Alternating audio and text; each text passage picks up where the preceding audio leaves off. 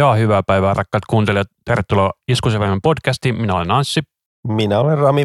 Ja tällä kertaa me kuuntelemme tunnettujen bändeen unohdettuja helmiä. Eli haluaisitko Rami selittää, mitä se tarkoittaa näin käytännössä? Mä sanon eka, että oli taas hieno intro. Kiitos paljon. Tämä oli siis tilaustyö minulta. Joo, mä sain tuommoiseen älynväläyksen salilla tämmöisestä introteemasta ja sitten mietin vähän, että miten mä osaan selittää tämä intro. Ja sitten tuli mieleen toi Aladdin Disney, niin siinä oli tämän tyyppistä meininkiä. Niin sen lähetin Anssille, että tee tämmöinen. Ja hän teki. Joo, piti opetella soittamaan kahdella kädellä yhtä aikaa pianolla. Ei ollut mun juttu. Mutta ei se mitään. Siitä tuli mun mielestä ihan ok intro puolen tunnin väsäykseksi. Ja tosiaan, jos mä en jo maininnut, että meidät tosiaan siis löytää Facebookista ja Instagramista nimellä Iskusävelmä. Ja tätä podcastia voi kuunnella Spotifysta, Ankkarista, Suplasta, Applesta ja Googlesta ja ties mistä. Ja jos haluaa antaa meille palautetta, niin sitä voi lähettää sähköpostin kautta osoitteeseen iskusavelmapodcast at gmail.com. Juuri näin. Ja tosiaan niin me siis kuunnellaan tässä jaksossa noita tunnettujen bändien unohdettuja helmiä. Niin haluatko selittää tätä konseptia, että mitä tämä noin käytännössä tarkoittaa? Joo, että me valittiin tämmöisiä isoja bändejä, tunnettuja bändejä, että voisin väittää, että kyllä nämä kaikki bändit on tuttuja kuuntelijoille. Ja jos ei ole, niin no sitten löydät jotain uutta ja kivaa. Mutta siis tunnettujen bändien tämmöisiä vähän harvinaisempia biisejä, mitä moni ei tiedä tai on vaan muuten unohtanut. Juurikin näin. Otettiin paljon yhteisiä bändejä, eli me otettiin Ramsteinia ja Apulontaa ja Foo Fightersia ja tällaista, mutta sitten meillä on myös sellaisia, mitkä ei ole yhteisiä. Otetaanko me tästä ihan satunnaisessa järjestyksessä vai mennäänkö me ylhäältä alas? Jatketaan samalla lailla kuin aina ennenkin, että ylhäältä alas. Yes, juurikin näin. Eli meidän ensimmäinen bändi on siis tämä juurikin mainittu Rammstein. Ja sä olet valinnut kappaleen heidän ensimmäiseltä levyltään. Haluatko kertoa tästä kappaleesta? Joo, eli biisi on heidän debyyttilevyltä Herzeleid, vai miten se lausutaankaan? Herzeleid. Herzeleid, eli sydänsuru. Ja tämä on levyn toinen biisi, Der Meister, eli The Master. Joo, tämä oli sellainen levy, että mä kuuntelin tätä tosi paljon, mutta sen suhteen oli itselleni se ensimmäinen levy ja siellä tuli sellainen biisi, minkä mä halusin ottaa, mutta tämä Der Meister on kyllä kans todella hyvä biisi. Että tässä mun mielestä, kun nämä tykittää vielä tässä perusvirjassa näillä ekalla kahdella levyllä, niin tämä kuulostaa tosi hassulta omalla tavalla. Joo, ne rupesi sitten mutterilla ja vähän tiputtaa sitä virettä. Ei nyt dramaattisesti, mutta... Olisiko mun mielestä ollut se, että se esimerkiksi tuo Sonne, jos sen ihan väärin muista onko se C vai Drop It C. Tämä on tämän Herzeleidin toinen biisi vuodelta 1995. Ja tämä Herzela oli muutenkin että tämä oli tosi hassu levy, kun tässä on nämä kaikki bändijätkät alastomana tuossa kannessa toikin nostatti jotain kohua tai jotain semmoista levyyhtiössä, ne ei oikein digannut tosta. Joo, mutta se on ollut kuitenkin yysäri ja mä veikkaan, että se on enemmän ollut nämä kukkahattutäidit, ketä siellä on Saksassa siitä, että eihän tällaista voi näyttää, kun siitä annetaan huono kuva Saksasta, että me ollaan jotain limasia homoja tai jotain tällaista. Jotain homoiroottisia viboja toi kulma aiheutti ja toi kuva otettu kulma jossain keikan jälkeen tai ennen keikkaa takapihalla tai tomleen. Ja tässä biisistä, mä kun vähän etin info, niin tää on kuulemma harvoja Rammstein-biisejä, mikä menee duurissa. Duuri Itsokuus menee myös duurissa ainakin kertsissä. Ai mikä? Duuri Itsokuut, eli tämän levyn se hittibiisi. Ei ole tällä levyllä. Ei kun on, anteeksi, anteeksi, anteeksi, se on. Joo, Duuri Itsokuut, siinä tuoksut hyvälle, vai miten menkään. Mutta joo, tällekin levylle, kun etti vähän infoa, niin noin mietti, että ottaa tuottajaksi Bob Rogin, eli Metallican tuottajan, tai sitten Rick Rubinin. Eli Slayerin tuottajan. Joo, ja kaikkea muuta hän on tuottanut ja tolleen. Niin. Ja tämä on Ruotsissa nauhoitettu tämä levy, ja siellä oli vähän kielimuuria niin kuin tuottajan kanssa. Et että siellä on sitten äänitekniikko ollut se niin kuin vähän tulkannut. Että yli, niin meni viikko, että ne sai ekan biisin nauhalle, kun oli vähän tota just kieliongelmaa sun muuta. Mutta siinä on varmasti haettu kuitenkin näitä soundeja. Tässä on kuitenkin todella tällainen Rammstein-tyylinen tämä soundi tässä levyllä. Joo, ja noi riffit on ihan törkeen kovia. Sellaisia niin jotenkin jämäkkiä, saksalaismaisia, niin, kuin niin mennään asia ytimeen. Ja silloin kun ne teki tätä levyä, niin siellä välillä tapahtui semmoisia German Conference-juttuja, eli nämä jäsenet lähti takapihalle keskustelemaan biiseistä sun muuta silleen, että ne kokoukset saasta kestää 10 minuuttia tai kaksi tuntia. Saksalaiset on aika jämteä asian suhteen. Mutta tämä on kyllä tosi hassu tämä biisi tämä koko levy on hassu. Hassun hyvä levy. Että itsekin fanittaa tätä ekaa levyä ja just sen suhteen, että tämä bändi tuli löydetty, että kaveri näki muistaakseni jonkun live-esiintymisen Duhastista. Olisiko ollut joku MTV Music Awards tai jotain, niin sitten seuraavana päivänä hehkutteli, että hei Ramstein, Ramstein. Ja tämä on vuodelta niin kuin 98, kun kuuli ekaa kertaa. Että sitten joku mutter ei muuhun iskenyt yhtään. Että onhan siinä hienoja biisejä. Eikö tämä levy vuodelta 95? Mitä tämä biisi vuodelta 98? Ei kun siis, joo tää on 95, mutta kato kun itse löysi tämän bändi 98. Niin, niin aivan, aivan kyllä. Mie vähän hyppelen täällä. Ootko Rammsteinia nähnyt ikinä liven? Mä oon ollut raudaamassa Ramsteinia. Wow. Niin siellä, siellä tota, missä, Vehkalassa vai missä se oli se? Silloin, kun se oli siellä Vantaalla. Rockfe- ei, onko se Rockfest? Rockfesti kyllä. Siitä on kuva mun Instagramissa. Saitko nähdä tyyppejä? Et varmaan. En nähnyt. Helvetin lujaa kuuluu vaan noin kaikki räjähdykset. Mä en tykännyt siitä. Et joo, joo, tuli itsekin oltu siellä keikalla. Se oli ainoa bändi, mitä siellä Rockfestissä näki. Et tuli, men, piti nähdä joku kätilöt tai jotain, mutta kun se oli ihan lössiä niin paljon, niin jaksaa se toiseen lavalle kävellä. Kyllä. Mutta tosiaan niin Ramstein on sellainen, että mä oon DVD nähnyt sen, mä oon nähnyt sen YouTubessa ja periaatteessa livenä, mutta en kuitenkaan. Laivaus Berlin on niinku yksi kovimpia live-levyjä kautta live-videoita, mitä löytyy. Et sitä tuli naperona kyllä, tai nuorena katsottua ihan törkeästi. Wow, on se hienoa. Hienoa olla roudaamassa Rammsteinilla. Kyllä, Vehkalassa tämä siis oli. Ja mä voin laittaa vaikka tuonne Facebookiin tämän kuvan. Muistaa, kun se keikalla oli, niin avopuoliso oli vähän silleen, että aloittaakaan ne kuinka myöhässä, niin mä ette heitin, että ei. Saksalaiset on jämptejät, kun jos lipuissa lukee, että Rammstein aloittaa kymmeneltä, ne aloittaa kymmeneltä. Kello oli kymmenen, niin sieltä lähti alkonauha pyörimään. Joo, ja niillähän on sellainen kellolaskuri mun mielestä vielä, oli siellä. Ah, okei. Okay. No mut silti, vaan joku, on varmaan jollain Axel Roseillakin semmoinen, mutta on se silti kuitenkin oma kaksi tuntia aina myöhässä keikalla. No ei se enää nykyään varmaan enää. No, mutta se johtuu siitä, että se on Axel Rose. Ja tuli nähtyä myös, tota, tota, milloin nämä oli Mutterin kiertoilla? 02 vai 03, kun ne oli täällä? Mutta on tullut 2000 vai 2001, niin mä veikkasin, että se on sitä ollut aikaa. 01 tullut Mutteri, niin 02 oli se, olikohan ne jäähallista tai jotain, niin se oli ihan kiva nämä jäähallissa, niin kyllä tuntui lieskat siellä, kun yleisössä istuskeli. Muistan siellä keikalla, mun vieressä oli joku Dude, niin se oli ihan fiiliksissä Mutterin biiseistä. Itse ei niin, kuin niin ollut, ei ollut levy ehkä päässyt vielä niin sisään tai oikein fanittanut sitä, mutta sitten kun tuli niitä vanhoja, vanhoja biisejä, niin meitsi oli ihan liekeissä ja hu, huusi niitä lyrikoita, niin samaan aikaan tämä tyyppi vaistui kiltisti paikallaan. Jäänyt mieleen se, että tyyppi ei tiennyt vanhoja juttuja. Kyllä. Mutta meikäläisen Ramstein valita oli tosiaan tämä kakkoslevinen alkupään kappale, se oli kuin Tier. Ja mä ihmettelin, miten tämä biisi ei ollut mitenkään sen tunnetumpi, kun tämä on todella tiukka tällainen niin kuin industrial trash riffi tässä. Tämä Sensukt on kyllä niin törkeän kova levy, että, ei, että olisi voinut itsekin täältä ottaa jonkun, mutta toi Der Meister on ollut aina mun niin kuin, kyllä ihan suosikki biisejä, just se riffi ja kaikki. Mutta on tämä Tierkin aivan törkeän kova. Tää näyttää joka heavy riffejä, mitä mä opettelin itse soittaa. Lähtee vieläkin. Sitten se on hassu, kuitenkin hyvin samankaltaisen kuulonen kuin toi Engeli pääriffi.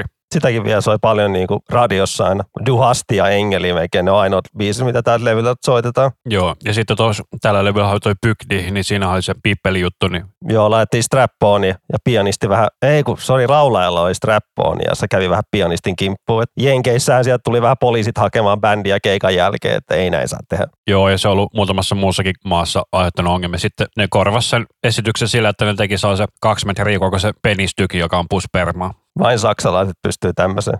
No ehkä jotkut japanilaisetkin vielä, mutta Mun on kyllä pakko sanoa, että levyn huono biisi on ehkä toi Duhas kuitenkin.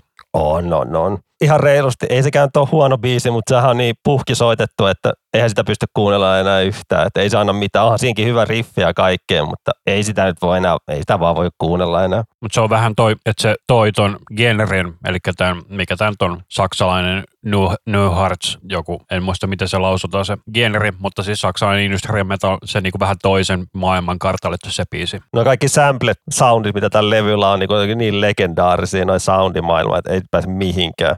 Mutta se on hyvä, kun me ollaan yritetty puhua tässä, mutta kun vaan fiilistelee näitä biisejä, niin ei pääse mihinkään. Ja se on hyvä, tai no hyvä hyvä, mutta se on, mä en tiedä tietääkö moni, mistä niin Ramsteinkin laulaa. Mä itse luin kolme vuotta Saksaa, niin mulla on sellainen niinku pintapuolinen käsitys biiseistä, mutta ei niinku syvällistä käsitystä niinku kappaleiden sanotuksista. No tässä kun vähän kattelee, niin tämä Tier, eli eläin, animal, Peto. niin tämä kertoo insestistä, että niin hilpeä aihe. Toi mun biisi Der Meister kertoo Jumalasta, että Rammsteinilla on tosi synkkää lyriikkaa kyllä. Ja mainita, eli kertoo kannibalismista, mitä näitä nyt on. Mutta käytännössä Rammsteinin musiikin voi, tai lyriikat voi summaroida käsitykseen, että monsters and dick jokes. Tässä on kyllä hienommat Rammsteinan levyn kannet.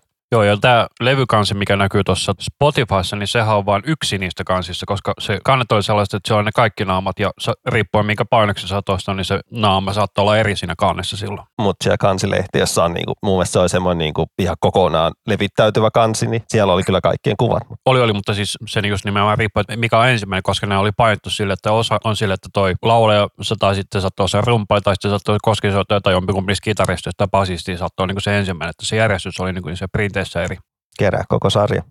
Mutta Ramsteiniltakin pitäisi vissiin tulla ensi vuonna uutta matskua. No oli kuulemma jollekin joku tyyppi ollut avaruudessa, niin se oli saanut kuulla Ramsteinin joku uuden biisi. Tuommoisen uutisen luin tuossa joku aika sitten. Kyllä. Otetaanko me seuraavaksi tämä artsi, mikä näkyy meillä tässä?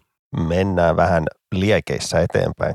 Eli sellainen päin niin kuin In Flames, ja sinä olet ottanut kappaleen tältä In Flamesin Sons of a Playground Fading-levyltä. Haluatko kertoa tästä kappaleesta? Joo, tää oli, kun mä katsoin, että sä olet listannut In Flames, niin tää oli eka biisi, mikä mä tuli, tuli mieleen, että joo, tämän nostaa esiin, koska mun mielestä, tai no, itellä vähän In Flamesin fanitus loppu tuohon Reroute to Remainsiin, että ei sen jälkeen taso laskenut tosi paljon, et, tai no, laskenut ja laskenut, ei itteen enää iskenyt oikein. Mä sanoisin, että sillä levyllä bändin tyyli muuttui todella radikaalisesti, koska ne otti noin koneelementit mukaan sillä levyllä. Ja vähän ehkä pientä jenkkisoundiikin mukaan. Niin eikö niillä virekki tippunut ainakin A-vireeseen sillä levyllä? Oli siellä joitain biisejä, mutta kyllä ne on muuten se b mennyt aina. Mutta siis, siis se levy oli vielä hyvä ja mikä sen jälkeen tuli, mikä soundtrack Your Escape vai mikä? Seuraavaksi tuli se levy, mistä mä valitsin biisin. Joo, no siinäkin löytyi vielä jotain hyvää, mutta sitten jotenkin ei itse enää innostanut. Tämä, tämä mun levy, tämä, mikä tämä oli, Sounds of a Playground Fading, niin tämä oli jotenkin ihan kiva levy ja tämä A New Dawn biisi, minkä mä otin, niin tästä tulee vähän semmoista vanha In Flames mieliin, varsinkin tuosta melodia kitarasta. Onko tässä vielä kummatkin vanhat kitaristit tällä levyllä vai onko se lähtenyt tässä vaiheessa se Jesper? Jesperi lähti ennen tätä levyä, niin että et on, koko levy on Björnin käsialaa. Mä just taisin, että mä en ole tainnut kuunnella tätä levyä koskaan niin kuin kokonaisuudessa. Mä oon ehkä tainnut muutaman biisin tässä kuulla.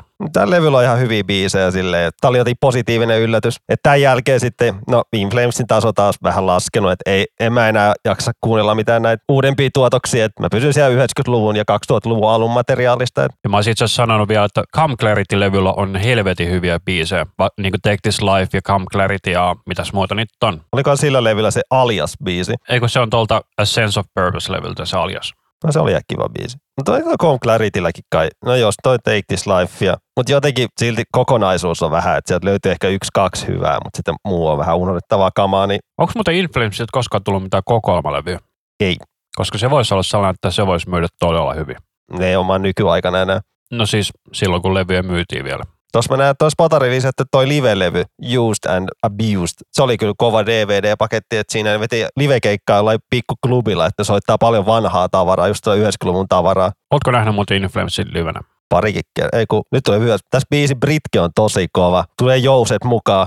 Aika eeppistä. On, on. Laulaja vetää todella hyvin kyllä. Vähän hiljenty, vakavoituu, kun on niin hyvä kohta ja karvat nousee vähän pystyy, että tämä on tosi onnistunut biisi. Ei ole levyn viimeinen biisi, toisiksi viimeinen. Onpas muuten outo soolo. Todella hidas. Vertonia on tottunut Inflamesille. Ei aina jaksa vetää nopeata. Mutta joo, livenä, tota, tota, olikohan ne, oliko se Lamb of God, Inflames ja Slayer, vai muistaaks mä ihan väärin? Ja Chiller Bottom. Joo, siellä mä olin. Mä muistan Inflames oli semmoinen taustavideo, että se oli semmoinen, niin kuin se Night Riderin auto, konepelti. Mä olin niin ylhäällä hattuhyllyllä, että mä en edes nähnyt koko videotaulua. Mä muistelin, että siellä oli. En mä siitä keikas kyllä hirveästi muista, vaikka oli ihan selvinpäin, mutta se oli sunnuntai-keikka ja tolle ei silloin kiinnostanut paljon, paitsi Lamb of God oli kiva nähdä. Joo, mäkin olin siellä Unholy Alliance kertoen keikalla siis jäähallilla. Ja tuskas mä näin In Flamesin, milloinkohan se oli, 2015 16 mutta kuitenkin tälle lähivuosina, niin siellä mä kattelin pari biisiä, sitten sieltä lähti toi, onko se Pimphole Map biisi Claymanilta ja sitä biisiä mä fanitin aikoinaan ihan törkeästi, mutta se ei livenä lähtenyt ja mä olin vaan silleen, tyypeillä on punaiset flanelipaidat silleen ja me naudaskeltiin, että nämä on metsuiseksuaalimetallia kuin punaiset flanelipaidat. Mutta joo, se biisi ei lähtenyt ja mä totesin vaan, että mä lähden kotiin mieluummin. Huomenna on lauantai, pitää jaksaa vielä. Kyllä. Mutta minä valitsin In Flamesilta tosiaan tältä A Soundtrack to Your Escape-levyltä. Onpa se erikoinen soundi, kun kuunnellaan eti perään tämä biisi. Joo, tämä kuulostaa todella sille, että täällä ei ole mitään keskialuetta, todella niin kuin kuoppasen kuolen tämä soundi. Missä on basso? On se siellä jossain vähän? Niin, ja missä on kitaroiden keskialue, pelkkää siihen ja alapäätä kuuluu. Ihan törkeä outo soundi. Mä jonkun YouTube-video katsoin, missä oli jotain top 10 huonot kitarasoundit levyillä. Niin toisaalta se on aika tyhmä juttu silleen, että jos on huonot kitarasoundit, niin ainakin ne voi olla, niin kuin, jää mieleen, että ne on semmoiset perinteiset. Että siellä oli Deftonessin Adrenaline esimerkiksi mukana. Ja... Sen mä ymmärrän, koska se kuulostaa aivan kauhealta. Mutta on se liiti paremmin kuin jotkut nykyajan levyt. Kaikki kuulostaa samalta, kun kaikki käyttää samoja plugareita sun muita, niin ei se kuulosta enää yhtään. Ei tuommoisia omaperäisiä kitarasoundeja enää. Kyllä. Mutta tosiaan niin, tämä kappale, jonka mä valitsin tätä Soundtrack to Your Escape-levyltä, on tämä My Sweet Shadow, joka taisi olla joku musavideobiisi, mutta tämä on sellainen, että mun mielestä tätä ei ole hirveästi soitettu tämän levyn tulemisen jälkeen. Musavideo on jo, koska se on siinä DVDllä, minkä mä tuossa äsken mainitsin, niin muistaakseni se on semmoinen tylsä soittovideo ja jotain ilotulituksia on. Ja niin tuossa me jäi juttu kesken, niin että noista huonoista soundeista, niin se Com Clarity-levy oli siinä mukana, että siinä on kuulemma huonot soundit. Ja onhan siinä aika kököt kitarasoundit. Mutta on se mun mielestä parempi levy kuin tämä. Vaikka tässä on niinku, tää oli vähän tällainen niinku välinputoja-levy, että tuli Reroute to Remainin ja Com Clarityn välissä, niin tota, tää oli saanut jengi jotenkin vihasta, koska tämä oli selkeästi siirtymä pois siitä vanhasta soundista. No tässä oli toi Quiet Place, mikä soi kaikkialla. Mutta on kyllä pakko sanoa, että ei noissa kitarasta saa mitään selvä, se on pelkkää mössöä. Kun niitä ysärilevyt kuulosti ihan hyvältä ja joku Claymankin kuulosti, mutta Reroutilla tuli tää kökkö kitarasoundi mukaan, mutta se on, siinä on hyviä biisejä. Se on sellainen, että jos siinä olisi samat kitarasoundit kuin tuolla Claymanin, niin se voisi olla todella tiukka levy. Varmaan nämä monet levyt voisi olla tiukkoja, jos olisi niinku kovemmat soundit. Että... Mä muistan, Inflamesiltähän tuli siis 2020 tuli Claymanista erikoisversio, missä ne nauhoitti uudestaan näitä vanhoja biisejä, niin ne kuulosti aivan kauhealta. Ne on Chris Lord Algin miksaamia, joka on todella hyvä miksaamaan rockia, mutta ei siinäkään metallia osaa miksaa. Että Tässä on sama tuottaja kuin Reroute Remainsillä, niin että varmaan se toi Daniel Bergstrand kyllä, Daniel Bergstrand. Nyt on hänkin tuottanut yli Behemotin parhaimman levyn Satanistin, että sille, ja se kuulostaa tosi hyvältä. Ai se on tuottanut myös Soilworkin Stapping the Drama, missä on myös tosi oudot kitarsoundit ja tolleen. Ja on se Meshugain Chaos Fearinkin. Ja Strap Young Danny City. Cityssä nyt ei ole mitään vikaa, eikä Meshugain Chaos Fearista. Mitä tapahtui 2000-luvulla? Bändit sai päättää. Mä veikkaan, että se on se suuri syy. Se voi olla, kun Inflames vähän räjähti siihen Claymanin aikaan kyllä. Mikä siinä oli Claymanilla? Oli no, mainitsemani Pinball Map oli ainakin siinä. Ja mikä siinä oli? Joku, siinä oli joku toinenkin iso hitti. No just katoin sitä listaa meneväs nopeasti takaisin. Kun ne just nauhoitti ne hittipiisit uudestaan, eli Bullet Ride, Pinball Map, Clayman ja Only for the Week. Only for the Week oli se tosi kova hittibiisi ja Pinball Map. Ja nyt kun Anssi laittoi tähän uudelleen nauhoitetun version, niin tähän kuulostaa ihan kauhealta. Verrataan tuohon alkuperäiseen. Mitä hemmettiä. Nämä pitää laittaa tuonne playlistille, että Lössi voi vähän verrata, niin kuin, että kenen idea tämä on ollut. Mä en halua tietää. Mutta laulut kuulostaa paremmat. Se on oikeastaan ainoa plussa noissa. Otapa vielä se Soundtrack to Your Escape-levy, koska mua jäi yksi biisi häiritsee siellä. Laitapa toi Dead Alone. Joo, tää on kova biisi. Joo, tässä on tarttuva tää melodia heti alussa, vaikka on kököt soundit. Joo, toi sample mä muistan. Kuuluu men diu, diu, diu. Mutta kun nyt influenssista puhutaan, niin mun on kyllä pakko antaa sulle vielä maistaa ja tästä Cam Claritiltä. Kyllä mä Takes This Lifein muista, koska tää oli Guitar Heroissa. Mutta on tässä mun mielestä selkeästi parempi soundi niin kuin kitarassa kuin tuossa edellisellä levyllä. Ei tää on niin hirveä. Ei, tässä on mun mielestä ihan hyvin selvää vielä, kun se oli pelkkää mössöä tuossa edellisellä levyllä. Kyllä mä muistelen, että se YouTube-videossa, missä tää oli ränkätty huono soundiseksi levyksi, niin kyllä se siellä kommentoi, että mikä sua vaivaa oikein, että ei toi, toi niin huonon kuulosta. Tässä on aivan törkeä kova bassosoundi tällä levyllä. On kyllä muhkea. Niin tää biisi oli Guitar en muista nyt missä. Olisiko ollut siinä Metallica Guitar? Ei, kun se oli tuossa Guitar Hero kolmossa. Joo, mä muistan, mä oon soitta, yrittänyt soittaa tätä silleen, että on ollut äänet on mun mutella, kun ihmiset haluaa kuulla musiikkia ja mä oon halunnut pelata, niin oli aika hemmetin vaikea soittaa tätä biisiä ilman, että sä et kuule koko biisiä. Varsinkin kun tää ei ole mikään kovin hidas biisi. Että tässä on kyllä aika nopea tempo. Mutta eikö me ollaan nyt In Flamesissa puhuttu aivan tarpeeksi. Siirrytään eteenpäin. Yes. Eli seuraavaksi meillä on sellainen suomalainen artisti kuin Nightwish, ja minä otin heidän täältä toisiksi uusimmalta levyltään, eli Endless Forms Most Beautiful, tällaisen kappaleen kuin Idima Roo. Ja tämä on ilmeisesti fantasiakirjallisuuden joku hahmo, mä en muista sen kirjasarjan nimeä, mutta nopeastihan mä sen tässä googletan. Tämä oli Flor Janssenin eka levy, minkä se teki bändin kanssa. Kyllä, ja tämä levy on mun mielestä todella hyvä. Se on yksi näitä ainoita levyjä, mitä mä oon ostanut iTunesista. Että mulla ei tätä fyysisenä levynä ollenkaan. Et Floria on kaikki hehkuttanut niin paljon, että mä en tiedä, onko meillä mitään lisättävää siihen hehkutukseen muuta kuin, että todella kova laulaja, monipuolinen ja aivan älytö. Eli tosiaan tämä on tästä King Killer Chronicles-kirjasarjasta. En ole koskaan kuullutkaan. En mäkään, mutta se on siis näitä, mistä toi Tuomas tykkää tällaista fantasiakirjallisuudesta, on niinku yksi niistä hahmoista. Mutta tämä on todella tarttuva tässä biisissä. Sitä mä ihmettelin, että minkä takia tästä biisistä ei tullut sinkkuun, mutta sitten mä menin ja katsoin sitä, niin tota, tämä biisi kestää melkein kuusi minuuttia, niin ehkä se selittää. Mutta tässä on kuitenkin voinut tehdä joku single edit ihan helposti. No ei se kuusi minuuttiakaan nykyään on, niin kestää Bohemian Rhapsodykin se yli viisi minuuttia. Mutta jos sä mietit, että perus sinkkubiisi nykypäivänä kestää noin kaksi minuuttia. Niin, mutta kyllä tällä Radio Rockilla on tässä voitu soittaa ihan helposti. Joo, kyllä. Et tuli tuossa keväällä katsottukin tämän Nightwishin, kun ne olivat nauhoittaneet keikan etukäteen ja sitten tuli se striimikeikka siitä, että tuli se katsottu. Se oli ihan kiva veto, vaikka se harmitti, että se ei ollut oikeasti suora. Et ne, se oli vähän tylsää, ne soitti biisin, sitten ollaan vaan ihan hiljaa ja sitten seuraava biisi, ei ollut mitään välispiikkejä. Niin. Tai sitten on ottaa laittaa sen uu, raidan päälle sieltä. Olisi ne voinut jotain läppää niin kuin heittää tai jotain. Niin se oli vähän tylsää katsoa biisiä biisin perään. Ja... Mutta oliko siellä tätä Edemaruhia kuulu ennen kuin mä tämän linkitin? Siis mä kyllä tämän levyn kuuntelin, kun tämä tuli silloin, milloin tämä tuli, neljä, viisi vuotta sitten. Sitä luokka. Tämä tuli 2015, eli kuusi vuotta sitten. Et kyllä mä tämän kuuntelin silloin aikoinaan, mutta en ole kyllä sen jälkeen kuunnellut, niin en muistanut koko biisi ollenkaan. Joo, mutta tämä oli silloin, kun mä kuuntelin tätä levyä, niin tämä oli sellainen biisi, mikä iski heti ekalta kuuntelmalta. Mä en tiedä, minkä takia jengi ei tiedä tätä. Ehkä se on just sen takia, kun tämä ei ole sinkkubiisi. Tässä biisissä on aika makea soolo kyllä. Tai siis tässä on kaksi soolo. Tässä on niinku synäsoolo ja kitarasoolo. Onhan tämä ihan Nightwishin kuulosta. On, ja tässä on mun mielestä sitä niinku vanhaa, niinku, sitä Wishmaster-ajan niinku soundia. Fishmaster. Kyllä, siitä on hauska meemivideo. Todella vanha sellainen. Tosi vanha. Me joskus silloin katsottiin kaveri saunaillassa, katteltiin sitä. Meillä on kymmenen tyyppiä vaan koneen ympärillä ja katsotaan sitä ja lauletaan mukana. Kun mun mielestä tuli niinku sellainen flash-aikana, eli ennen YouTubea se Fishmaster-video. Me katsottiin tämä YouTubesta, että vissiin YouTube oli ihan uusi juttu silloin 2006 tai 2007, mutta joo, kaikki laulettiin vaan Fishmaster, Oh L'Oreal, Oh El Beret, vai miten menikään. En muista, mutta muista on aika hauska, että tuossa Let's sing the chorus once more ja sitten tulee kertsi loppuun vielä. Tässä on tällainen niin perus neljän soinnon kertsi, mikä on todella tarttuva metsidikkoja. Se on kiva, kun on toi, onko ton nimi Troy joku? Se pillimies. Joo, tuolla mukavaa vaihtelua näin biisejä, kun tässäkin kuuluu sen taustalaulu tuolla ja se soittelee niitä pillejä sun muita taustalla ja soittaa vissiin, soittelee ihan niinku rytmikitaraa välillä siitä en osaa sanoa, mä ymmärsin, että se on lähinnä huilisti siinä bändissä. Tai pillisti, mikä nyt onkaan. Mutta on se niinku, tuo palkattu vakkarijäseneksi. Joo, niin on. Mutta minkäs kappaleen sinä olit valinnut Nightwishilta?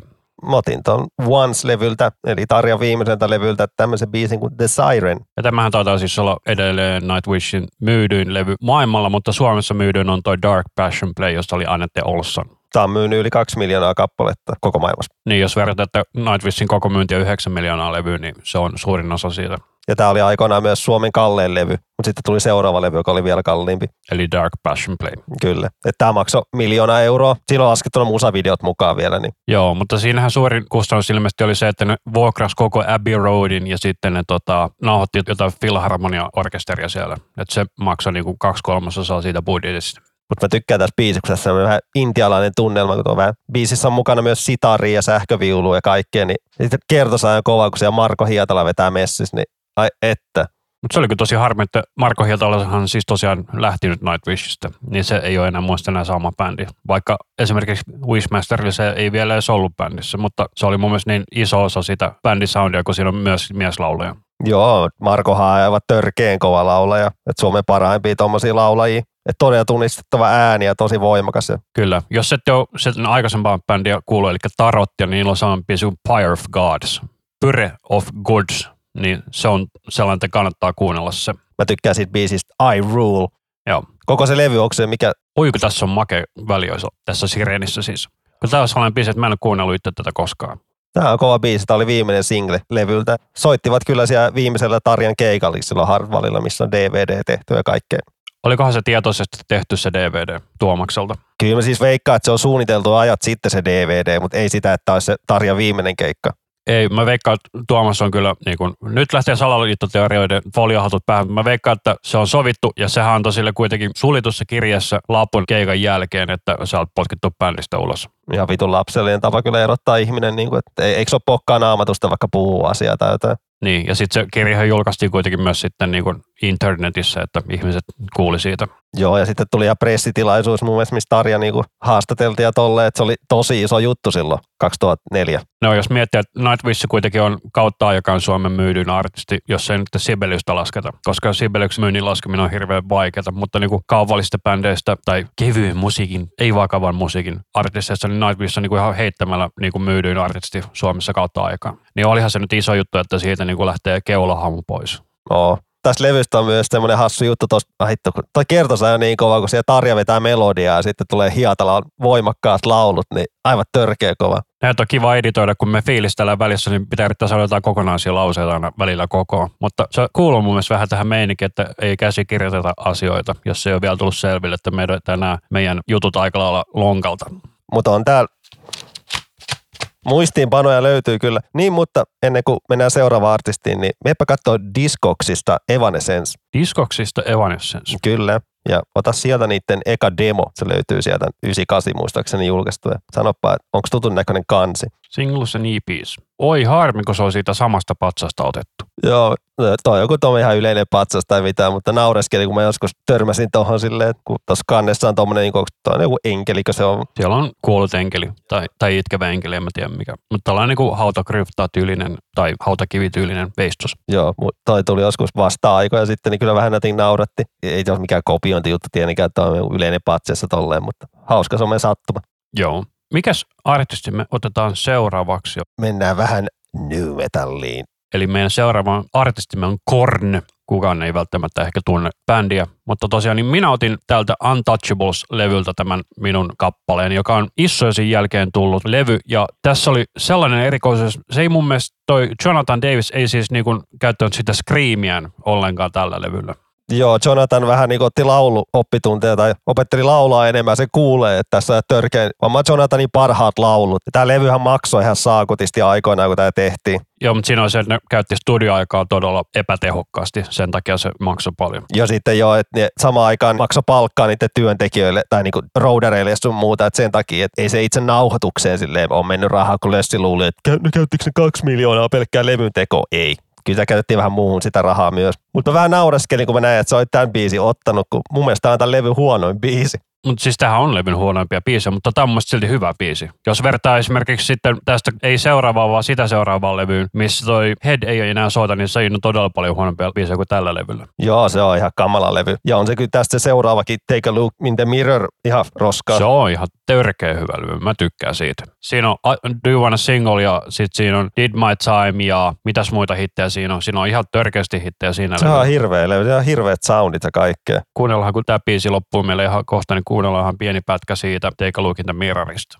Itsellä oli kyllä vaikea päättää, mikä biisi ottaa itse. Miettii eka, mä vähän uutta vai vanhaa, mutta mä otin uutta, mutta siitä kohtaa. Et mä en halunnut vanhoja nostaa esille. Että tylsää puhua aina vanhasta. Puhutaan uudestakin, kun Korni on edelleen voimissa ja tolleen. Vaikka vähän jäseniä vaihtunut, pikkusen rumpalia ja basistikin nykyään vähän tauolla tai jotain, että ei tiedä tuleeko takaisin. Ei ole tolleen tieto. David ei tule enää bändiin takaisin, se on ihan selvä, mutta kuka siinä nyt oli? Oliko se Botsio nykyisin? Eikö se oli siinä välissä hetken aikaa? Niin, Fade No More rumpali. Ei, kun Terry Botsio, mikä oli Fantomasissa. Niin, Potsio, se soitti vaan sen yhden levyllä. Ja sitten se pyysi liikaa rahaa, niin kuin, että hän tulee soittaa kokonaiseksi, niin ei bändi lähtenyt siihen sitten. Mutta joo, alkuperäinen rumpali David ei tule enää takaisin. Siellä on myös joku vamma-asia, minkä takia se ei pysty tulee takaisin. Siis on silläkin bändi nykyään pystyssä ja tolleen, mikä on ihan sellaista C-luokan turhaa kamaa se bändi. Tai semmoista aika niin perinteistä kökköä, että niin tosiaan täällä Take a Look in the Mirrorilla on siis Right Now, jossa ehkä maailman oksettavin musavideo. Oletko nähnyt se? Oo, mä nähnyt. Tuossa biisissä on hyvä riffi kyllä. Tai jotenkin tolleen. Ne oli Lloyd joku tyyppi, tämä animaatio tässä, mistä tämä on tehty. Ja tämä oli joku niinku fanikilpailu, että pitää tehdä musavideo tälle biisille, niin tämä voitti se. Ja tästä tuli sitten virallinen musavideo. Joo, tämä on tämmöinen vähän ällömpi animaatiovideo, että kaivellaan vähän nenää ja peppua ja kaikkea. Niin. Ja sitten syödään sormia ja puukotetaan itseään vatsaa. Ja ainoa mitä sitä sattuu on paperihaava, mikä on mun mielestä hirveän naarettavaa, kun sitten se esimerkiksi lyö itseään vasaralla ja tunkee hammasharjan nenä ja sitten tulee verta ja lyö vasaralla hampaita rikkeä ja kaikkea muuta ällöttävää. Niin olitko sä Kornia katsomassa silloin, kun ne oli Suomessa ekaa kertaa? Mä oon kaksi kertaa käynyt katsoa Kornia. Mä kävin katsoa ensimmäisen ja toisen kerran. Eli ekalla kerralla oli siis Static X-lämpäri, toka kerralla oli Fintroll. Ei, me ollaan vissiin puhuttukin siitä Kornin keikasta. Ei se haittaa, kaikki ei välttämättä kuuntele kaikki jaksoja, niin se haittaa vaikka vähän toisteta itseämme. Joo, kun ne oli, milloin, ne oli se on Teikäluukkarin Mirronin aikaa, niin eli onko se 03? Ekalla keikalla oli Head mukaan, todella ei ollut Head, eli se oli 2004-2006. Head lähti 2004-2005 pois. Muista oli 03 se keikka, 04. 03-05 jotain sellaista. Mutta See You on the Other Side, niin soitti Twisted Transistor ja levy ei ollut muista silloin vielä tullut. Se on varmaan 2005 ollut sitten se keikka. Joo, se eka keikka, milloin oli, niin se oli kyllä tajuttoman kova. No, bändi ollaan fanitettu 5-6 vuotta, niin ja sitten näkee ne vihdoinkin, niin oli se ihan uskomaton kokemus. Vai? Se on kyllä yksi parhaimpi niin jäähallikeikka, mitä mä oon nähnyt. Et vaikka sielläkin ne biisien välissä, niin kuin, ne oli vaan hiljaa, ne lähti vähän rumpujen taakse, vähän tolleen, ja sitten tuli takaisin. Ja ei ollut pahemmin mitään välispiikkejä, mutta kyllä kun ne biisit lähti ja lössi, oli ihan messissä. Joo, Jonathan Davis kävi ottaa jotain happea pullosta aina biisien välissä. Se on ottanut vähän aina happea sille, joutunut ottaa kyllä, mutta törkeän kova, että kun se biisien välissä lössi sitä, se katsomos tömistelee niin kuin pum pum pum jaloilla lyödään, potkitaan maata, niin aivan uskomaton ke- Huhu. Kyllä, mutta mikä tämä sun biisivalinta, koska mä en ole tätä levyä tainnut koskaan kuulla, eikä tämä on näitä uudempia levyjä tällainen kuin The Nothing, Joo, 2016. Et, 2019 anteeksi. ai kato per. Niin joo, tämä tuli just ennen koronaa, että ne ei ehtinyt paljon tehdä kiertoita tämän levyn kanssa, niin iski korona. Ja mikä sen biisin nimi oli? Tämä on kyllä taas tämmöinen, miten mä saatan lausua. Idiosyncrasy. Sä lausuit sen paremmin, niin mennään sillä. Joo, mä tykkään tästä levystä. että Head eli Brian oli jonkin aikaa pois bändistä ja tuli takaisin sitten tuossa 2011-2012 ja Joo, niillähän tuli tämä Paradigm Shift ja The Serenity of Suffering siinä välissä, missä se oli myös soittamassa. Tämä on niinku Headin kolmas paluulevy. Että tämä on hyvä levy. Mutta onko ne aina soittanut a koska tämä kuulostaa matalammalta? Kyllä ne vetää aina A-vireessä. Et tämä levy ja edellisen levy on tuottanut tuommoinen kuin Nick Rasgulines, joka on tuottanut myös Deftones ja Alice in Chainsin 2000-luvun levyjä. Niin, et se vähän niin kuin näitä poikia patisti, että nyt tehdään semmoista kamaa, milloin te teitte Ysärillä. Ja, ja tämän biisin mä valitsin, koska tämä on niin törkeän tarttuva. Ja tässä on siellä kunnon korni soundi ja kaikkea, mistä korni on tunnettu. Mutta toi Kornin bassosoundi on aina niin ihana, että kunnon lätinä. Vanha työkaveri ei tykkää yhtään tuosta basistin bassosoundista. Kyllä se on semmoinen aika ärsyttävä, siitä ei tykkää. Ja se kolisee. Se on musta aika hyvä, miten sitä voi kuvailla. Että se rämisee ja kolisee toi bassosoundi. Se on erottuva. Joo, että se on aika paljon niinku funkkimeininkiä siinä mielessä niinku soundillisesti todella paljon yläpäätä siinä bassosoundissa. Ja tämä koko Nothin levy, tässä on paljon teemaa siinä, kun Jonathanin vaimo kuoli ennen tätä levyä, niin sanotukset perustuu paljon siihen. Ja tämä biisi vähän kertoo vähän siitä, kun Jonathanille käy koko ajan kaikkea paskaa, että joko hän sairastuu tai läheisiä kuolee, että se miettii vähän niin kuin, että nauraako Jumala mulle tuo ylhäällä tolleen, miksi mä ansaitan tämän kaiken. Ja tässä välikohdassa sille vähän lauleskeleekin, että tuolla se Jumala on ja mulle se vaan naureskelee ja tolleen. Että tämä välikohta, mikä tässä nyt tulee, niin tulee mieleen 90-luvun kornin sekoilut. Basso solo käytännössä. Tiedätkö, kuka tällä levyllä rummoissa? Se on se niiden rumpali, mikä tuli 2007 bändiin Ray joku. Nyt en muista ennen sukunimeä. Niin se, mikä oli tuossa Ilninossa. Ei, ei, ei. Se on soittanut joku David Lee Rodin kanssa tyyli ennen. Ihan hyvä rumpali, mutta ei ole semmoista samanlaista groovia kuin Davidillä. Mutta kyllä tämä Cornin soundi, noin seiskakieliset, meitsi fanittaa. Tuossa joku neljä, viisi vuotta sitten piti ostaa itsekin seiskakielinen, kun 15-vuotias lähti ja halunnut semmoista. Ja semmoisen mä ostin. Olisin voinut toki ostaa baritonikitaraa, että sillä päässyt alavireisiin, mutta mä halusin seiskakielisen. Mä en ole itse koskaan omistanut seiskakielistä. Mä menisin ostaa kahdeksakielisen, mutta sitten mä taisin, että ei saatana, en mä lähde tollaiseen. Joo, se oli mulle semmoinen, että joo, en mihinkään kahdeksan, ysikielisiin lähde, että se on ihan tyhmää. Että seiskakielinen on kyllä niin, se on vain nostalgia juttu, että ei siinä se isompaa syytä ole. Ja kasikielinen ei pysy vireessä. Mä oon kokeillut neljä kertaa, niin tää se ei pysy vireessä. Ja Kornista pakko hehkuttaa vielä toi Woodstock 99 keikka. Se on aivan tajuton. Siellä oli myös Red Hot Chili Peppers sillä keikalla ja sitten se oli Limp Bizkittiä ja Offspringia ja mitäs muuta siellä oli. Metallikaa ja Megadettia ja niinku ihan sen ajan kaikki isoimmat metalli, rock, pop, rap bändit esiintyi siellä. Et käy YouTubessa katsomassa, kun se Korni aloittaa keikansa blindilla, niin se on ihan törkeen kova, kun se yleisö on ja kaikki pomppii. Että et laitapa YouTubesta tässä, kun ollaan. Ja jos itsekin haluatte käydä katsoa, niin se on aivan silleen kuin wow. Ja aikoinaan kavereiden kanssa tota keikkaa fiilisteltiin niin paljon. Mulla oli VHS, oli jostain ostanut tämän Kornin ja Limbiskitin niin Woodstock-keikat, niin kyllä tuli kulutettu sitä VHS paljon. Ai niin siellä oli myös Ramstein sillä keikalla. Ei se ollut Woodstockista. Eikö mukaan ollut? Ei ollut. Ramstein soitti Kornin kanssa siellä Family Values. Ei, kun mä sekoitin siihen, niinhän se olikin. Et Family Values on semmoinen Kornin järjestämä konserttikierto, että siellä oli Ramstein, Limp ja Ice Cube ja tommosta. Mulla oli se DVD-nä. Niin oli mullakin. Eikö, sori, mulla oli VHS. Muistaako Jonnet VHS? Muistaako Jonnet beta-kasetin? Muistaako Jonnet edes DVDn? Siellä näkee ollut jotain niin ilotulismeininkiä heti tuossa keikan alussa niin kuin yleisöstä, mikä on mielestäni todella hazardia.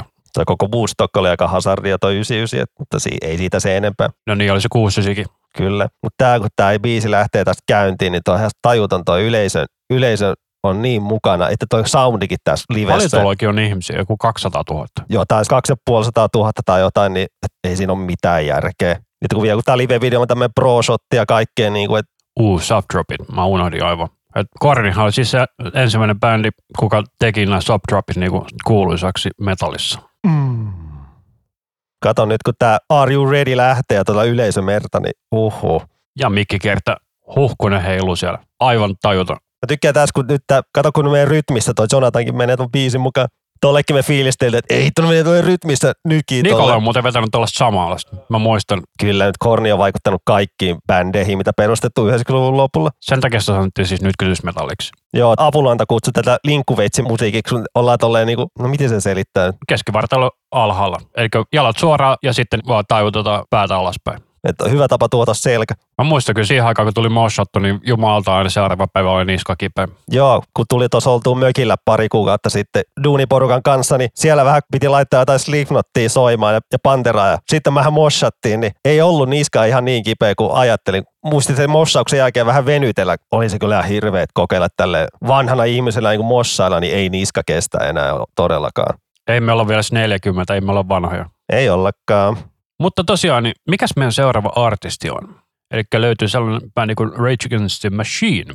Ja tämä biisi on Tire Me niiden Evil Empire-levyltä. Tulisiko tämä vuonna 96 vai 97? Ei, 96.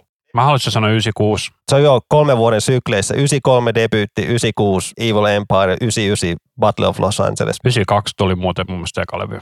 Ei tullut. 93. Onko mä nyt ihan väärässä? Mä en halua päteä täällä. 92. Voi perkun. Mä muistan, että se on se kolme vuoden sykli. No aivan sama. Mutta joo, tämä Tire Me biisi, niin tämähän on Rage Against Machinein paras levy, tämä Evil Empire. Mä olin just sanomassa, että se on mun mielestä bändin huonoin levy, mutta siinä on se, että mä oon kuunnellut tätä näistä vähiten. Että mä itse kuuntelin tätä Battle of Los Angelesia aika paljon silloin nuorempana. Se oli mun ensimmäinen levy, mutta se mun mielestä silti ne debyytti on paras levy. Tämä oli mun eka levy, mitä mä täällä bändiltä kuulin. Et isoveljen kaverilta sain lainaa ja kyllä joku Pulse on Parade kolahti niin kovaa silloin nuorena, että Tai itse asiassa nyt mä korjaan, mun mielestä ehkä se niiden cover-levy on huono, mutta näissä niinku alkuperäismateriaalia koostuvista levyistä, niin mun mielestä on huonoin. Eli tämä Renegades, eli mikä tuli 2000, niin se oli mun mielestä huonoin. sulla on niin vääriä mielipiteitä, mutta ei se mitään, ei nyt ruveta kinastelemaan. Totta kai, koska faktoista ei voida kinastella, me voidaan kinastella ainoastaan mielipiteistä. Tämänkin levyn ostin vinyylinä tuossa kesällä, kun olin keravalaisessa vinyylikaupassa, niin siellä mä vaan pläräsin levyjä ja siellä sitten osui silmään. Olin jo maksamassa ostoksia, niin sitten käännyin vaan sivulle ja mä näin tämän kannen. Mä olin se, että ei juma, toi mukaan. Piti lähteä, koska tää on niin kova levy. Paljon maksu. Se oli se perus 30, mä 25. Hyi saatana. No, mä kattelin Adelelta tulee levy, niin siitä pyydetään 40. Ihan järkyttäviä hintoja. Niin Oletko käynyt siellä Black and Whiteissa, mikä on Hakaniemessä? en mä oikein jaksanut sen enempää käydä. Ei viiti liikaa ostella koko ajan tavaraa, että pitää vähän muuhun säästellä rahaa. Kannattaa käydä, koska siellä on todella iso vinyylikokoelma. Ja toinen on Digelius sitten tuossa Viiskulmassa ja sitten on Music Hunter tuossa Kaisaniemessä ja sitten on Rolling Records tuossa Piritorilla ja sitten tois, missähän on vielä hyviä vinyylikauppoja Helsingissä. No tuolta levykauppa X voi tilata, jos haluaa, niin mutta se, niillä on verkkokauppakin kyllä. Joo. Mutta tää on niin lyhyt biisi, että mä en ehtinyt koko biisistä pahemmin puhua. Kestääkö tää alle kolme minuuttia, kun tää kestää? Laita vaikka uudestaan pyörimään. Laitetaan niin. uudestaan pyöri, koska joo, alle kolme minuuttia, 2.57. Tässä on tosi mahtava basso-intro. Ja sitten lähtee. Tässä koska levyn soundi on, niin kuin mikä kaikki Reitsin, tai kaikki Reitsin levyt, niin on tosi energinen nämä soundit. Niin on. Ja siinä oli oikeastaan osa niiden syystä, minkä takia ne kuulosti niin hyvältä, kun nehän eka levy esimerkiksi veti livenä studiossa pohjaräydit ja sitten ne vaan dubbas soolot ja kitaratuplaukset siihen päälle. Ja kaikilla levyillä lukee se, että ei ole käytetty mitään efekti tai mitään noita syniä tai mitään tietokoneita, että nämä soundit on tehty, että kaikki tulee kitaralla. Ja se on myös hauska, se on liner note siellä takalehdillä. Mutta joo, tämän biisin mä valitsin, kun tämä on niin törkeä energinen veto, että kyllä tässä haluaa rupea riehumaan, kun tämä laittaa soimaan. Ja tämä biisi voitti Grammin 97. Tämä biisi. Tämä biisi, tästä tämä ei ole single, tästä ei ole tehty musavideo. Tämä voitti vuonna 97 Grammit. Ketäkään se on muuten ollut ehdo? Miksi? Miksi ei? Tämä on kova biisi, ei come on. Mutta siis, onko tämä ollut niinku, mä en ymmärrä. Ei sitä vähän moni muukin ihme. Tuonne voittihan tuo Deftonestin Elite-biisi, Grammin myös. Se on hyvä, ei kun en muistakaan, mutta White Ponylta löytyy. Joo, se tulee Digital Batin jälkeen. Vai ennen, jompikumpi. Sekin voitti Grammin. Vittu biisi ei mitään musavideota tai tolleen. Onhan siitä musavideo. Ei ole Elitestä musavideo. On, on. Ei ole. Jos sä näytät se video, missä soittaa studiosta, niin se oli sillä levyllä mukana vaan semmoinen, että ei se mikään virallinen musavideo ollut. Official Visualizer. No toi on varmaan tehty sen takia, kun White Pony täytti 20 vuotta. Mutta ei tehty silloin vuonna 2000, ei tehty mitään musavideo. Mä sitä nyt tarkoitin. No, mutta täällä on 15 vuotta sitten uploadettu Deftones Elite Live Full Song Rehearsal. Toi oli sillä White Pony levyllä semmoisena ekstrana niin kuin Ai niin se oli näitä, kun siihen aikaan, jos et ole siis olleet tietoisia, niin siihen aikaan levyllä saattoi olla sillä, että niinku oli musaa ja sitten oli niinku lisäksi vielä niin dataosia siinä, että jos laitat sen tietokoneeseen, varsinkin näillä levyillä, missä oli kopiasuojas, niin oli dataosuus, niin siellä saattoi olla niinku bonusmateriaalia tai sitten niitä biisin kopiasuojas paskaa. Tuolla White Ponylla, niin siellä oli semmoinen mukaan, tota, oliko se joku Pac-Man-peli tai jotain, että siinä oli Deftonesin jäseniden päitä piti syödä tai jotain tuommoista. Mä en muista tollasta. Joo, joo, siinä soi midinä toi My Own Summer taustalla, kun sä söit niitä päitä. Tai jotain tolleen, että jos sä pääsit, Mutta sittenhän se olla Around the Furrylla, koska ei, ei, ei, siis toi peli oli, se oli tuolla White Ponylla ja, siinä, ja aivan varma löytyy oma YouTubesta joku video siitä. Sen pelin kun pääsi läpi, niin sitten mun mielestä sai nähdä niinku palkinnoksi ton Eliten soittovideo treenijutu. nice. Mutta joo, vielä noin, Hei, mulla on kysymys sulta. alright. Tuosta White Ponistahan tuli useampi versio. Minkälainen versio sulla on siitä levystä? Mulla oli, huom, oli se musta versio. Mullakin oli musta. Sitten oli myös punainen. Punainen oli, joo, Ja sitten nykyinen on hopea tai valkoinen. Hopea, harmaa. Niin, siinä on, niissä on erilaiset kansilehtiä. Niin on, siksi mä kysyn. Sehän oli siis joku limited edition, niin siinä tuli sellainen pieni lappu mukana. Joo, ja siinä oli se bonusbiisi Boys Republic, mitä ei löydy Spotifysta jostain syystä. Mutta joo, mun tietokone tuhosi sen levyn. Mä mun mielestä tein siitä MP3 itselleni, niin, niin sitten yhtäkkiä vaan kun crutch, crotch, crotch, ja se levy hajosi sinne tietokoneen sisään. Saatko ulos kuitenkin? Ei, siis se levy oli ihan sirpaleena siellä. Ihanaa. Et vein sitten, niin annoin Fajalle, että ota tämä kone töihin, niin kuin, että katso, että siellä ei ole mitään vikana. Niin sanoi, että kyllä tämä kone toimii, jotain White Pony-levyä siellä sirpaleet vaan löytyy. Mutta joo, vielä tuohon ennen kuin mennään sun biisiin, niin toi 97 Grammit, että siellä on ollut ehdokkaana Cornin, Suits and Ladders. Miksi tuossa on tona vuonna, kun levy tullut 94. Eli kolme vuotta myöhemmin ehdokkaan outoa. Ja sitten on ollut Panteran Suicide Note Part 2. Sekin on tullut 92. Ei, Panther, Suicide Note, se on sillä Great Satan Trendkillillä. Ei kun niin mä sekoitin siellä, että se olisi ollut ulkarilla. Joo, ei, ei mitään. Tämä on aika koomista naurattaa, että se on ollut White Zombien I'm Your Boogeyman ja neljäntenä ollut Rob Zombie ja Alice Cooperin Hands of the Dead biisi. En ole ikinä kuullutkaan. En ole minäkään. Ja sitten on ollut tämä Rage ja Rage voitti. Eli oliko se niin, että siis Rob Zombie oli kahdella eri, White Zombie ja Rob Zombie oli? Joo, naurattaa. Hirveän reilu. Hirveän reilu, kun White, White Zombie oli bändi, missä oli Rob Zombie ennen ja tolleen. Niin Jännä, että se ei on Grammit on ihan outo palkintokala. Mutta mennään nyt siihen sun Rage-biisiin. Eli tosiaan mun Rage on täältä The Battle of Los Angeles-levyltä, jossa me puhuttikin tuossa aikaisemmin. Tällainen kappale kuin Born of a Broken Man. Tämä on kova biisi. Tämä on musta muutenkin todella kova levy ihan kokonaisuudessa. Mä tykästyin tähän biisiin, kun nämä soitti sen tuolla Woodstockissa. Et levy tuli vissiin vasta loppuvuodesta, niin nämä soitti jo silloin tämän biisin. Ja Woodstock oli siis kesällä, niin Onko muuten Rage koskaan käynyt Suomessa? on mun mielestä just tuohon Evil Empirein aikaa, eli 98. 96, 97, 98. Tässä on niinku ihan tällainen päällikköriffi kyllä. Dropped D virekitaroissa siis. Eli E tiputetaan yhdeksi sävelaskella alas. Tai kaksi puolisävelaskelta. Mutta kuitenkin, saatat selittää se paremmin varmaan.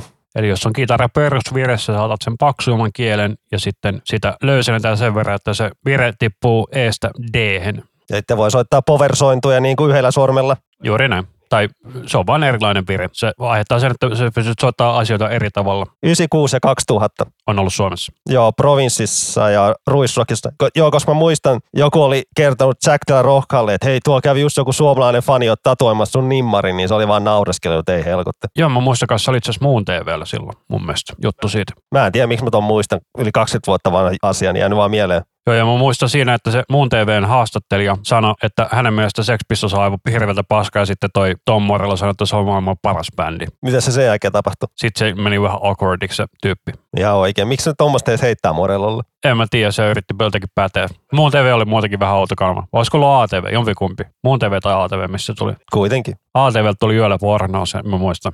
Hienoa.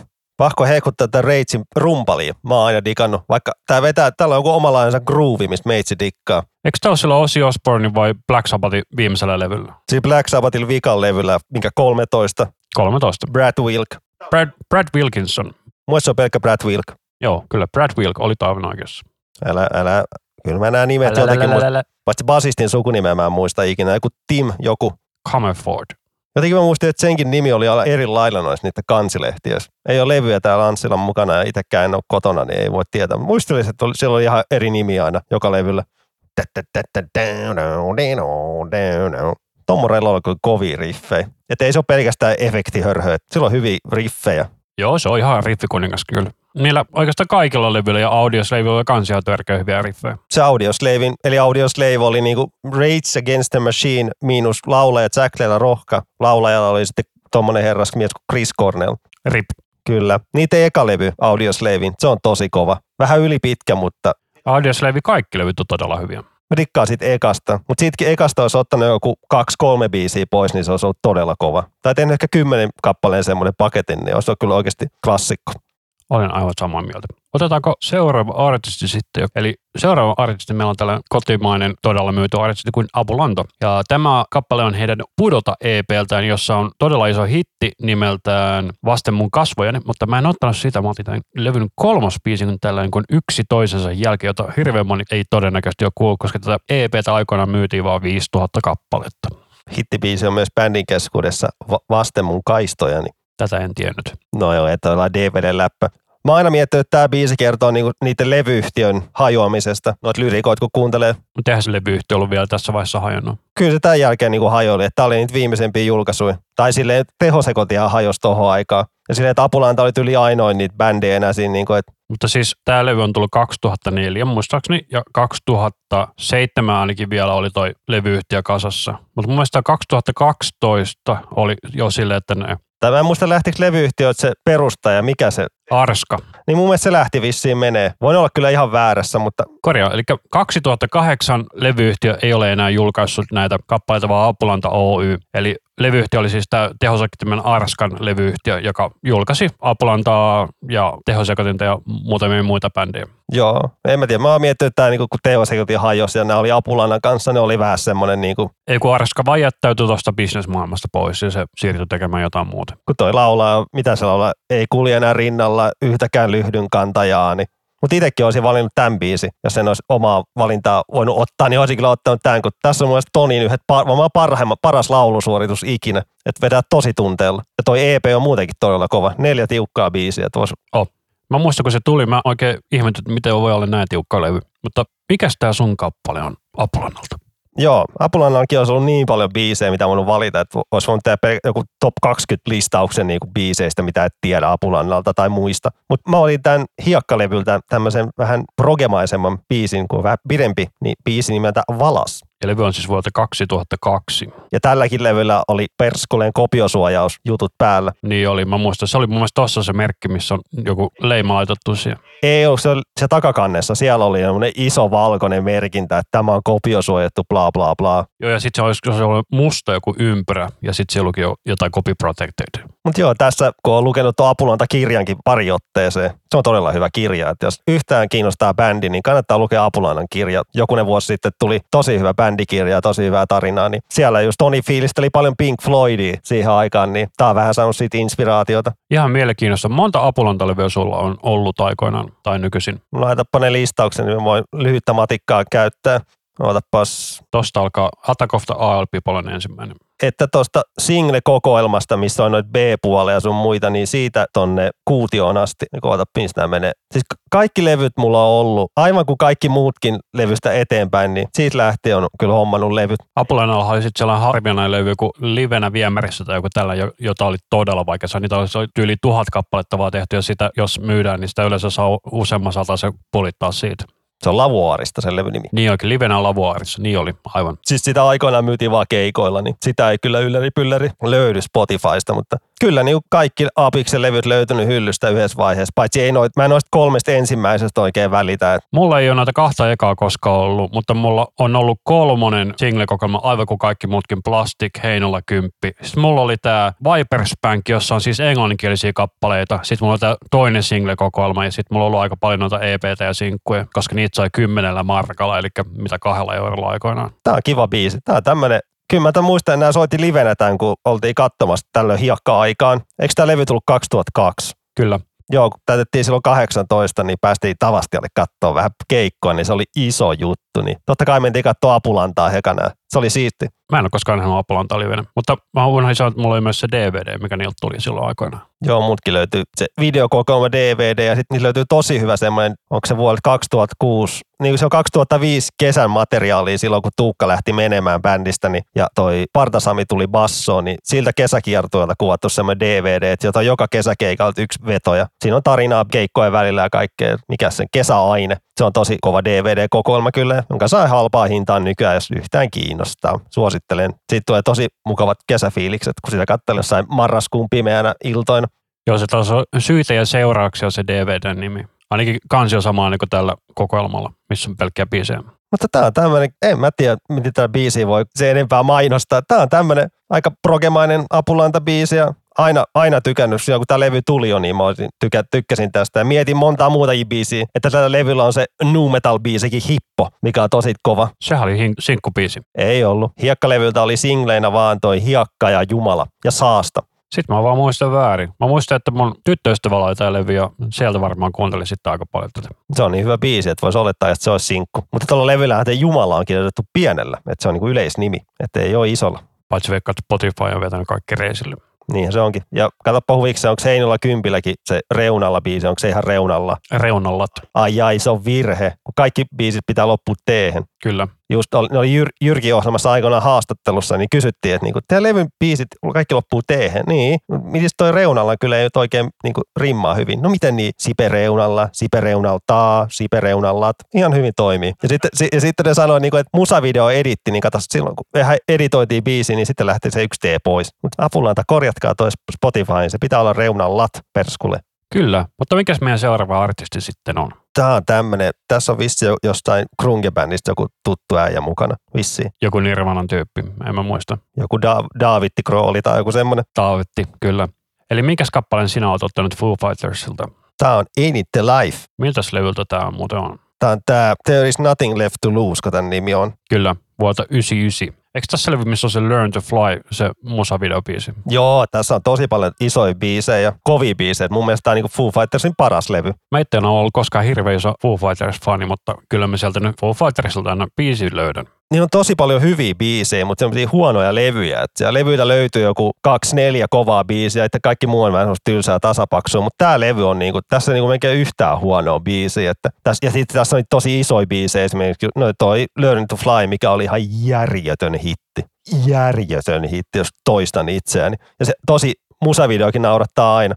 Joo, mutta tässä Foo Fightersissa mä oon aina varsinkin näissä alkupäälevyillä ärsyttänyt todella paljon tämä niin Dave Grohlin laulutyyli, kun tää taas, hei minä olen tällainen kevyt keijukainen ja minä laulan teille tälle ihanasti hönkäille mikkiin. Siis nämä, tämän levyn laulut on nauhoitettu silleen, että se on vaan istunut tuolilla. Just tolleen, niin kuin demonstroit tolleen, niin se on silleen. Että tässä levyllä on semmoinen tosi rento meininki, että ne on vähän päättikin silleen, kun niillä on tosi paljon isoja ongelmia niin bändin jäsenten kanssa, niin tätä levyä tehdessä Dave osti talon ja rakennetti sinne studion ja silleen ja päätti, että me tehdään nyt tämä kolmistaan tämä levy ja tänne ei tule mitkään levyyhtiön tyypit meitä määräilee. Ja se kuulee tältä levyltä, että tämä on tosi rento levy. Ja tämä biisi vähän kertoo siitä, että kun David asui Losissa ja sitten tuli kaikkea eroa ja tommosta ja niin se pää enää kestänyt sitä meininkiä, niin muutti sieltä pois sitten Virginiaa ja tuntui, että elämä parani ja ei niiden life. Kyllä, mä muistan, että mä eka kerran tykkäsin Foo Fightersista, kun mä kuulin Monkey Wrenchin, eli se on edellisen levyn eka sinkku, joka on aika rock. Se on ihan tajuton se britke siinä. Et siinä ei kyllä ei paljon heitä ottaa happea, kun se Monkey Wrenchin britkessä vetää niin pitkän litan. Ja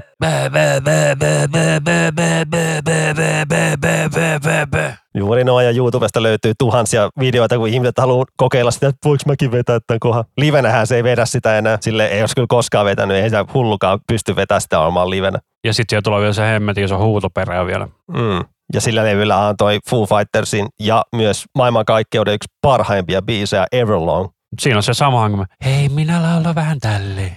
Ei sillä ole mitään väliä, se biisi on, niin, siinä on niin hieno riffi ja hienot rummut, että se on Everlong on niin kuin täydellinen biisi ja sitä en valinnut tähän mukaan, koska kaikki tietää sen biisi. Radiossa se ei kyllä soi ikinä, tai mulla mennyt ihan ohi ainakin. Mutta mä haluaisin kuulla nämä biisit silleen, että ne lauletaan niinku voimalla, eikä tälleen hönkäile. Ne voisi olla todella paljon omaan makuun enemmän. No sulla on sitten vähän räväkämpi biisi, että, tää että sulla on semmoinen, että tässä on enemmän niin kuin ballsia.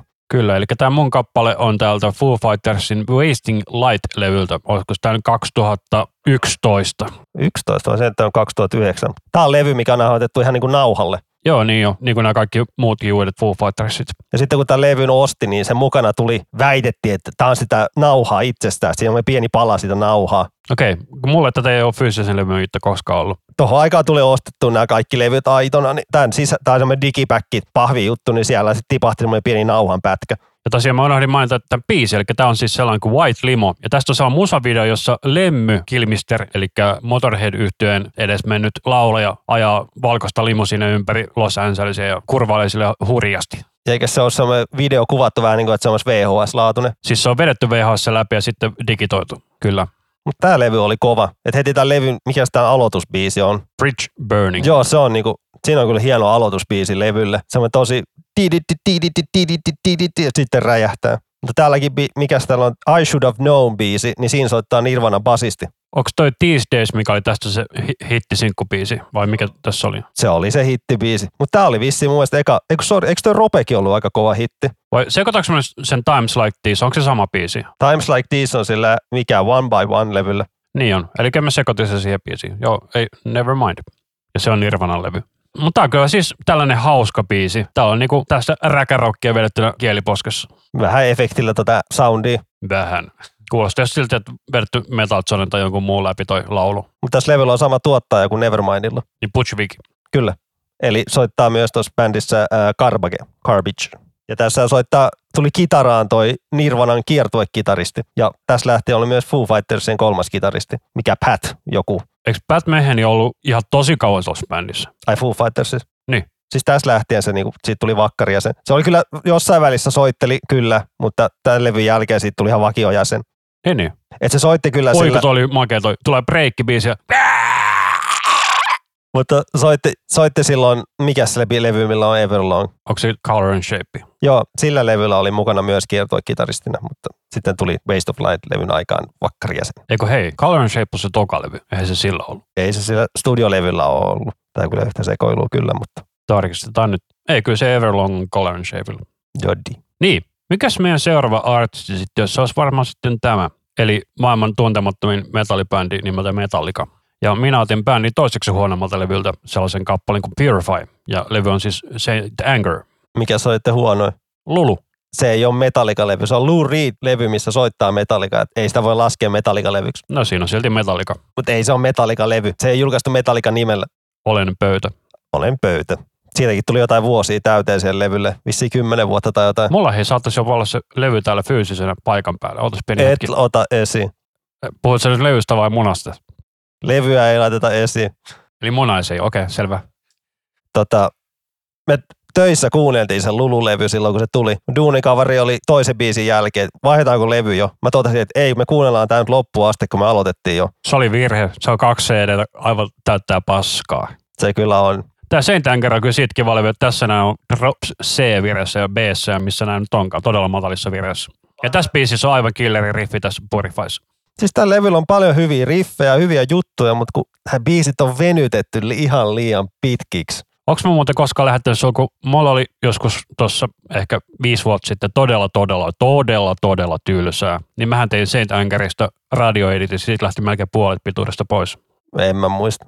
Mä voin lähettää se sun mun Dropboxissa vieläkin. Onhan tässä levystä tehty paljon, niin kuin Lössi on ajatellut omia versioita, että tehty jollain niin nykyajan soundeilla nämä soitettu ja kaikkea. Ja siis tämä levyhän kuulostaa hyvältä, kun tämä levy mukana tuli DVD, missä soitti koko levyn alus loppuun livenä, että se kuulostaa tosi hyvältä. Mutta tältä levyltä olisi voinut heittää joku kaksi-kolme biisiä pois ja sitten vähän editoida noita biisiä, niin tässä on saatu aika, en tiedä klassikkolevy, mutta paljon parempi mitä kokonaisuus oli. Mutta en mä vihaa tätä levyä. Mä, niin kuin, toi rumpusoundikin lössi itkee siitä, niin kyllä mä oon digannut aina siitä. Ei siinä ole mitään muuta vikaa kuin tuo virveli, kun siinä on vaan liian pitkä sointi. Ei siinä ole mitään muuta vikaa. Noin laulut on välillä vähän tolleen, kun Hetfield vähän tolleen niin kuin raakana. Vähän kuunneltu vissiin korniin, haettu vähän inspiraatiota. Onko muuten millään metallikalle ollut ketään fiittaamassa, jos ei lasketa Luridia? Memory Remains on toi Ai niin Marianne, Marianne Faithful, kun hän niin nimensä on. Se on ainoa tälleen, minkä nyt ilman tarkistamatta toivon mukaan en ole väärästä. Hitsi, kun tämä on maketa se osa tässä biisissä. Me vaan heilutellaan täällä päätä. Kun vaan noita rumpusoundeja vähän kuuntelee tuota, tuota, tuota basaria. Se kyllä vähän läpsyy, mutta ei se noin niin just niin se. Mutta jos ette tiedä, niin Metallican Justice for All-albumi oli se levy, mikä aloitti tämän Latin basari trendin maailmalla ihan oikeasti. Sitä ennen, jos katsot melkein mikä tahansa metallibändi, joka on myynyt yli 100 000 levyä, niin tota, missään et löydä tällaista Latin basaria. Sitten vuoden 88 jälkeen melkein kaikilla on tällainen samanlainen Latin basari, että basariskut kuuluu. Vaikka tämä on pitkä biisi, niin tämä ei tunnu mun mielestä pitkältä. Tämä ei siellä pisimmässä päästä. No tämä on yli viisi minuuttia kuitenkin. Et onneksi sä et ottanut sitä Invisible Kid-biisiä. Hyi hemmet. Siis mä tein siitä edit ja se meni mun mielestä alle kahteen minuuttiin. Siis se, eikö se kestä kuin yhdeksän minuuttia? Melkein. Siis si, si, mä tykkään, kun siinä, mennään jossain ihan tosi alavireissä. Onko se joku G-vire, F-vire tai jotain tuommoista? Sitä mä en muista. Mun mielestä se on b Saattaa olla b mutta se on kyllä hyvä riffi, mutta herra jesta, se on niin toistava biisi. Invisible key, invisible key,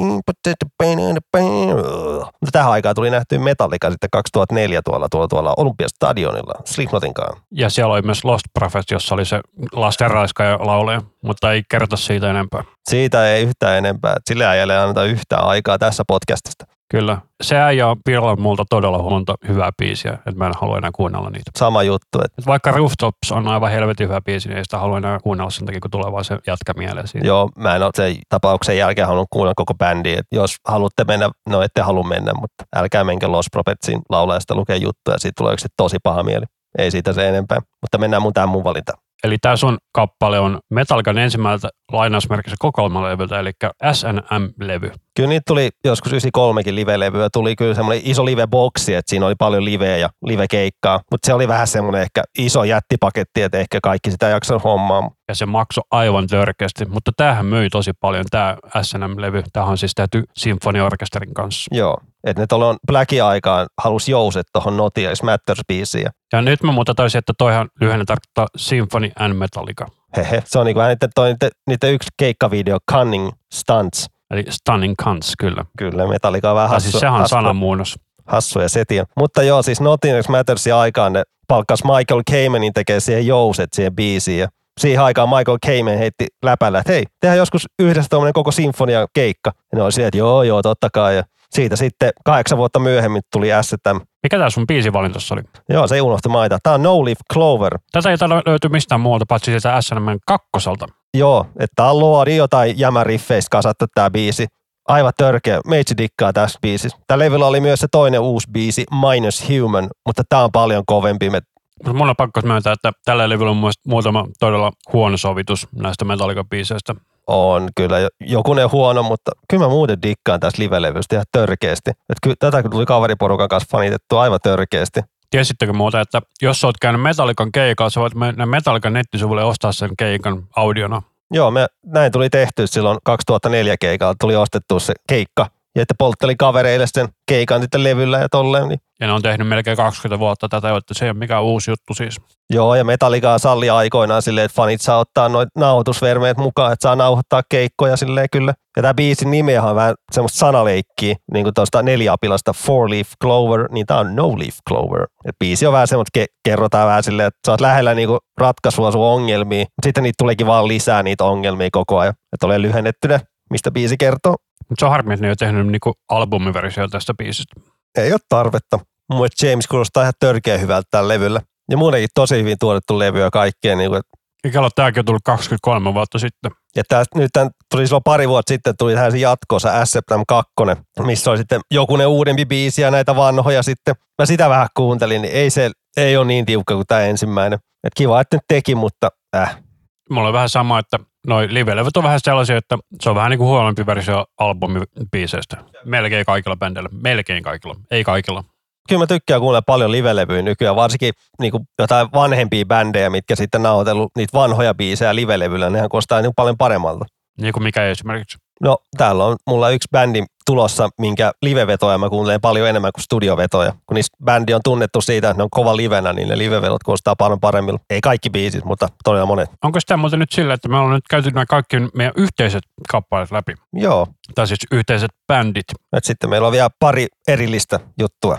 Haluatko aloittaa tästä? Joo, että tämä on tämmöinen tuttu brittiläinen bändi kuin Led Zeppelin. Never heard. Nämä ihan Never Heardia kaikki. Ja tämä on heidän kakkoslevyltään Led Zeppelin 2 vuodelta 69. Biisi on Thank You. Ja biisin, ja tämä oli Robert Plantin niinku eka biisi, minkä, missä teki kaikki sanat Zeppelinille. Ja tämä on biisi kertoo, tai on tribuutte vaimolle. Oletko itse paljon kun on Led Zeppelin? Mä tuossa joku du, du, du, du, du, kuusi vuotta sitten tai jotain semmoista vanha duunikaveri, niin hän kuunteli paljon Zeppelinia töissä, niin mä niin löysin hänen kautta uudestaan Zeppelinia ja silleen, mä että hitto, näillä on paljon hyviä biisejä. Ja sitten sen jälkeen mä niin voi sanoa, että kyllä mä fanitan Zeppelinia, varsinkin, varsinkin niin kuin niitä ekoilevyjä, niin 1-4, niin tosi kovaa kamaa. Niin ja graffiti, joka on ihan hyvä levy. Mä itse en ole hirveästi kuunnellut. Mä oon kaikki levyt kyllä joskus kuullut, mutta olisi sellaisia, että niinku, kun nämä on tehty vähän sellaisia aikaa, että nämä kuulostaa mun mielestä nykyisin vähän kököltä, mutta kyllä nämä biisit on todella tiukkoja silti. Tämä koko levy on tosi kova. Että tällä levyllä löytyy joku semmoinen Never Heard biisi kuin Whole Lotta Love esimerkiksi. Ja sitten on myös semmoinen kuin Heartbreaker ja myös Ramble On. Niin kuin tosi kovia biisejä löytyy. Mä katsoin, miksi tässä on näin paljon biisejä, mutta tämäkin joku erikoisversio, mistä saat Deluxe Edition. Joo, pitää tunkea Deluxe, tunnetaan live ja demo ja bla bla bla bla bla. Ja onhan tällä levyllä toi niiden rumpalin tuomme soolobiisi Moby Dick. Eikö se ole se, mistä yleensä noin videot tehty, kun se vetää... Joo, mikä se nimensä on nyt taas lyö tyhjää. Ja hävettää, kun ei muista näitä nimiä. Ah, John Bonham. Bonham, Bonham mihin lausutaankaan nyt. John Bonham, kyllä. Ja tota, silloin kun Led Zeppelin teki sen yhden paluukeikan, kun niiden manageri kuoli, niin sinne keikalle arvottiin liput, että sä et saanut ostaa niitä. Näin se meni silleen. Mä en tota muistanut. Joo, se oli sille, että su, niin kun laitoit nimen johonkin arpakoneeseen ja sitten sieltä ne arvottiin se 5000 ihmistä vai mitä sitä pääsi katsomaan. Ja sinne ei saanut tuoda mitään elektronisia laitteita mukaan. Kyllä sieltä jotain live-videoa tuli nettiin kuitenkin. Joo, jengi on salakoittaa, mutta siinä on se, että ei saa tuoda mitään elektronisia tallennusvälineitä. Ja monet ihmiset ei halunnut sitä lippua hommata tai lähteä siihen arvontaan, kun ne ties, tai arveli, että bändi tekee comebackin, tekee enemmän keikkoa, että ei, ei tänne pidä lähteä. Ei tehnyt, että se oli se viimeinen. Ja siinä on myös se, että se on musta hyvä, että ne ei tehnyt oikeita comebackia. Niin, se keikkaa kun oli ihan jees. Kyllä Jimmy Page välillä vetää vähän nuotin vieristä ja tolleen, mutta kyllä sit jää ihan lämpimät fiilikset silleen, että se on ihan hyvä sinetti bändille kyllä. Ootko kattonut keikkaa ikinä? En. Kannattaa katsoa, se on kiva. Mietin tuon Zeppelin Zemos biisi olisi ottanut mukaan kuin Friends, koska siinä biisissä on avo, open C-vire, eli avoin C. Eli ikä C, G, C, G, C, E. Kyllä, eli avoin C-vire, eli miten sä nyt selität? Se on se, mitä Devin Townsend käyttää. No niin, mutta se vire, niin kuin, onko se vähän niin kuin, että kaikki kielet soi, kun sä vaan niin kuin soitat niitä silleen? No tota, sä saat sellaisen kuvion tehtyä, että kun sä menet kieli ylös, sä voit käyttää samaa kuvia koko ajan, niin tota, se soundi, että sä pystyt soittamaan erilaisia kuvioita kuin mitä perusviressä. Joo, se on hieno vire. Mä dikkaan siitä virestä itsekin. Kyllä. Mutta mikä sinun valintasi on? Minun kappaleeni on tällainen kuin Rob Zombien Scum of the Earth. Tämä on tällainen kappale, minkä mä bongasin Mission Impossible 2 soundtrackilta. Siinä oli myös Limpiskittiä ja Metallicaa ja sitten oli Have a Cigar tuolta Foo Fightersilta. Se on coveri. No, mutta on silti. No joo. Mutta tämä oli jo kova. Itsekin fanitettiin porukalla tätä biisiä, kun tätä ei ollut silloin julkaistu millään muualla. Ja. Joo, että siellä oli se niinku Metallican I Disappear sillä levyllä myös. Ja se on niitä aika harvoja Metallica-biisejä, mitkä ei ole niinku ollut Metallican alkuperäisellä levyllä, ellei jopa ainoa. Mutta tämä on kyllä todella tiukka tällainen, ei, ei sanoisi kruuvaava, vaan tämä on niinku, vähän niin kuin junan vetäisi koko ajan eteenpäin, sellainen niinku todella tykitystä. Et Rob Zombie on tuommoista industrial metallia. Kyllä. Et vähän jokin, no jos haluaa johonkin verrata, niin ehkä noista Turmion kätilö menoa. Jos... Ei kun toisinpäin, Turmion kätilö kuulostaa Rob Zombielta. Joo. Eli Rob Zombie oli ennen bändissä White Zombie ja hajotti sen ja lähti tälleen solo-uralle ja tekee nykyisin myös paljon elokuvia. Joo, tehnyt Halloweenista remakeit ja tolleen. Itekin mietin, että olisi sitten itsekin ottanut jonkun Rob Zombie biisin, mutta en mä jaksanut ottaa sitä. Sen eka levy on se paras levy ja sen jälkeen on ollut vähän huonoja juttuja, niin se eka levy, kaikki ne hittibiisit on niin tunnettuja, niin en mä oikein löy- osannut löytää sieltä mitään semmoista. Niin Hellbilly Deluxe tarkoitat? Joo. Joo, tämä levy on siis, tämä kappale on siis The Sinister Urge-levyltä, joka on tullut vuonna 2000 Olisiko yksi? Yksi kyllä. Miten mä muistan nämä vuodet aina ulkoa? Välillä vähän hävettää, kun tietää kaikkea. Ei se mitään, sä et tiennyt, että Rage Against the Machine levy tuli 92. Damn.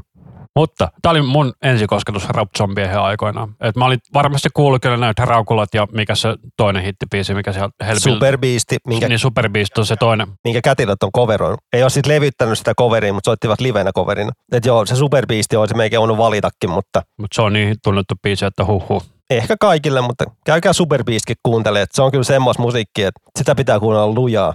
Ratzombilta on muuten näköjään tullut uusi kappale tässä toukokuussa. Siinä, siinä lukee LA Rats. Ja Nicky Six Rob Zombie, kyllä.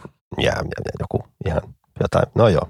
Mutta mikäs sun viimeinen kappaleesi on? Älä laita vielä. Se on niin lyhyt biisi, että se loppuu ennen kuin mä ehdin syömään. Otiko se niin joku minuutin pituisen biisi? Tää bändi ei ole kyllä grindiä, sori. Se on liian pitkä grindibiksi, jos se on minuutti aivan liian pitkä, niin kuin Keijokin joskus sanoi. Mutta joo, mä otin Pearl Jamin, koska täällä bändillä löytyy niin paljon hyvää tavaraa, muutakin kuin se eka levy. Että mä otin tämmöisen biisin kuin The Fixer. Vuoden 2009 levyltä. Ja tämä biisin pääriffi, niin se on Rumpalin tekemä. Eli Matt Cameron, joka soitti myös Soundgardenissa.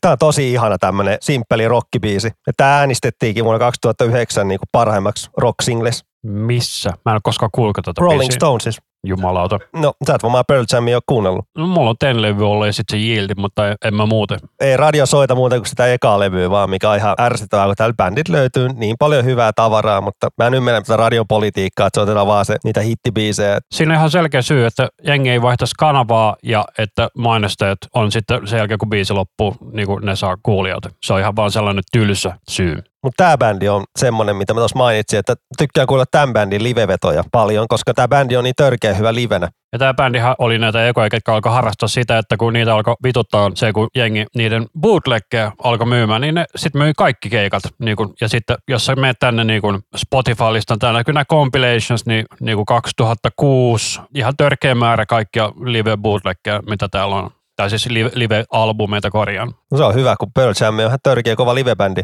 Jep. Ja silti Suomessa ne on ollut vaan kerran, oliko ne Neil Youngin lämpäreinä 92 vai 93. Sen jälkeen ei ole tullut. On yritetty hommaa, mutta vissiin bändi pyytää niin paljon, niin ne ei uskalla ottaa mitään riskiä sitten, että, jos Suomen keikka ei myiskään yhtään, niin sitten tulisi tappio. Mutta kyllä mä voisin veikkaa, jos Pearl Jam tulee Suomeen, niin kyllä se keikka myytäisi loppuun. Mä veikkaan, että se myös kolme kertaa loppu, jos se vaan vetäisi kolme keikkaa. Että se tässä bändissä on ihanaa, että niinku, ne vetää aina eri settilistaa keikalla. Että se laulaja Eddie Vedder niinku päättää puoli tuntia ennen keikkaa, se väsää settilista ja antaa tyypelle, nämä vedetään tänään. Eddie Vedderillä on todella seksikäs ääni, mä tykkään. Joo, Eddie Vedder, Vedder on aivan hurmaava mies, kyllä meitsi dikkaa. Ja silloin nuorena sillä on ihana pitkä tukka. Nykyisinhän silloin on tollainen vähän lyhyempi tukka, kun katsoo tuosta. Tämä on niin lyhyt biisi, että ei ole tehty sen enempää puhukaan. Mutta on tuommoinen napakka alle kolmen minuutin mukava rallatus kyllä. Että hyvä mieli tulee tosta ainakin itselle. Mutta tuntee itsensä todella vanhaksi, kun katsoo tuota Pearl Jamin kuvaa, kaikki näyttää ihan papoilta, paitsi toi toinen kaveri oikealta. Se on basisti. Niin on. Mikäs sinun viimeinen valintasi on? Minun viimeinen kappale on taas Nickelback. Sä oot Nickelback fanboy. Ei siinä mitään väärää ole. Koska Nickelbackilla on todella hyviä biisejä muitakin kuin nämä niiden hittibiisit. Mutta tämä biisi itse asiassa on, tästä on tehty musavideo todella kieliposkessa. Tämä on sellainen kuin She Keeps Me Up ja tämä kuulostaa lähinnä diskolta. En ole kuullutkaan koko, koko biisi ikinä. Katsotaanko mieluummin musavideo kuin tämä. Laitan musavideo mieluummin. Mutta Nickelback on siitä hauska bändi, että ne on, ymmärtää itse Irania todella vahvasti, että menee niiden tuonne YouTube-kanavalle, niin siellä on haastattelu, niin siellä Chad Kroger kysyy, että mikä on epärakinta asia, mitä sä voit kertoa itsestäsi. So, the most unrock thing about me, I'm a singer of Nickelback. On se hupi Veikko. Et ole käynyt koskaan katsoa livenä näin. Ei ne ole ollut tilaisuutta. Eikö nämä ollut Suomessa ole käynyt kuitenkin pari otteeseen? Joo, mutta mä en kuunnellut silloin Nickelbackia. Olisiko 2009 ollut Suomessa? Ne on ollut 2016, 2012. Nyt tämä biisi alkoi. Mitä se kuulostaa? Niin kuin diskohille asut kaikilla. Tää on tämmöistä. Todella kieliposkessa tehty musavideo. Bee Gees meininki, etenkään niin korkeat laulua, mutta kuitenkin. Että kaikki soittimet on niinku tuollaisissa peilidiskopallomeiningissä tehty. Tai siis niinku soittimet on päässyt on diskopallon peilipaloilla. Tässä on todella tiukka kertsi tässä biisissä, tässä She Gives Me Upissa. Ootko koskaan aikaisemmin kuullut tuota biisiä? En ole, kun tuossa mainitsin ja rupesi vaan miettiä, onko ne tehnyt vähän niin kuin vittulakseen tämmöisen, että kattokaa, me tehdään hittibiisi tämmöinen ihan niin kuin läpällä. Siis tämä on ihan varmasti tehty vitsillä. Ja nauravat pankkiin sillä, tälläkin. Ja täälläkin on joku yli 14 miljoonaa katselukertaa YouTubessa. Ja tässä on aika vahvasti tuollaista Never Gonna Give You Up vibat tuossa niinku musavideolla. Toi baarimikko teki kaikkea hassuja liikkeitä sun muuta. Se on hyvä, kun Rami on ihan hiljaa, kun se on vaan, mitä vittua tässä nyt tapahtuu. Mä vaan mietin, että nämä säkeistöt on kyllä niin tylsät. Mutta tämä on tämmöinen diskobiisi, niin ei tässä mitään muutakaan voi oikein olla.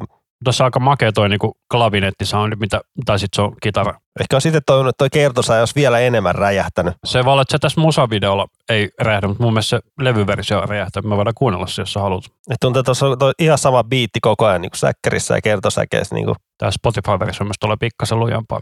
joo, bassa kuuluu paljon paremmin tässä. Varmaan YouTube vähän renderoi muutenkin tota audio, niin Joo, kuulostaa heti kertosa pikkusen isommalta. Vaikka sama biitti koko ajan kuitenkin, mutta volume nousee pikkusen. Jep, mä veikkaan, että se on vaan kompressoitu aivan päreisiä se YouTube-versio. Antaa kyllä erilainen biisi kuin perus Nickelback-biisi. Että kyllä erilaisia biisejä osaa kyllä tehdä, niin kuin jos puhuu noista singleistä, mitä niillä on. Ja tääkin on sinkkubiisi. Paljon täällä on kuuntelukertoja tolleen Bytevei. En osaa sanoa, kun top vitosessa on kaikilla yli 100 miljoonaa kuuntelua, niin paljon. Nickelbackilla on yli 10 miljoonaa kuukautista kuuntelijaa. Mutta tämän levyn No Fixed Address avausrajoita Million Miles an Hour on myös todella tiukka biisi, jos et ole sitä kuullut. Kannattaa tsekkaa. Pitää muistaa. Vissiin tuossa tie- tietokoneen näkyy noin kuuntelukerrat joka biisille, että näillä pädi Androidilla ja tälleen, niin näillä ei näy noita kuuntelua. Mutta kun tietokoneella menee niin PCn kautta kattelee Spotifyta, niin siellä näkyy kaikkien yksittäisten biisien niin kuuntelijaäänet. Okei, okay. mä en ole omistanut PC-tietokonetta varmaan kymmenen vuoteen. Tai kyllä ne omaa niin läppärilläkin ja Applella ja kaikkea, mutta näillä pädeillä ja kännyköillä ei kyllä näy mun mielestä. Joo, siis toi mun Mac-läppäri on kymmenen vuotta vanha käyttäjärjestelmä, siinä ei toimi uusin Spotify. Laatua. No mutta se toimii äänityskäyttö aivan mainiosti, niin ei ole mitään väliä. Ei sitä muuta tarviikaan. Ärsyttävät efektiäänit. Kyllä. Mulla on itse biisi, josta mä oon kopioinut tämän biisin kaksi eri osaa. Miten sä kuvailisit tätä Million Miles an Hour biisiä? No mitä? Miten sä kuvailisit tätä biisiä niin kuin musiikillisesti? Tosi groovaamaan menoa, että kyllä tässä jalka lähtee melkein väkisinkin mukaan. Kitarasoundi on aivan törkeä muhkea. Kun mennään vähän alavireessä, niin aina kuulostaa paremmalta.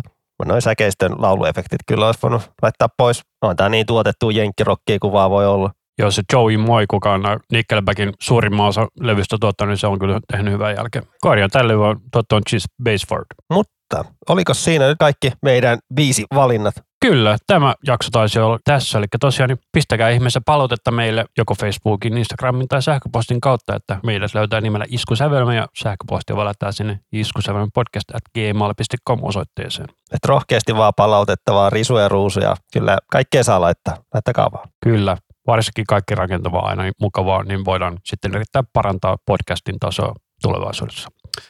Mutta minä olen Anssi. Minä olen Rami. Ja tämä oli...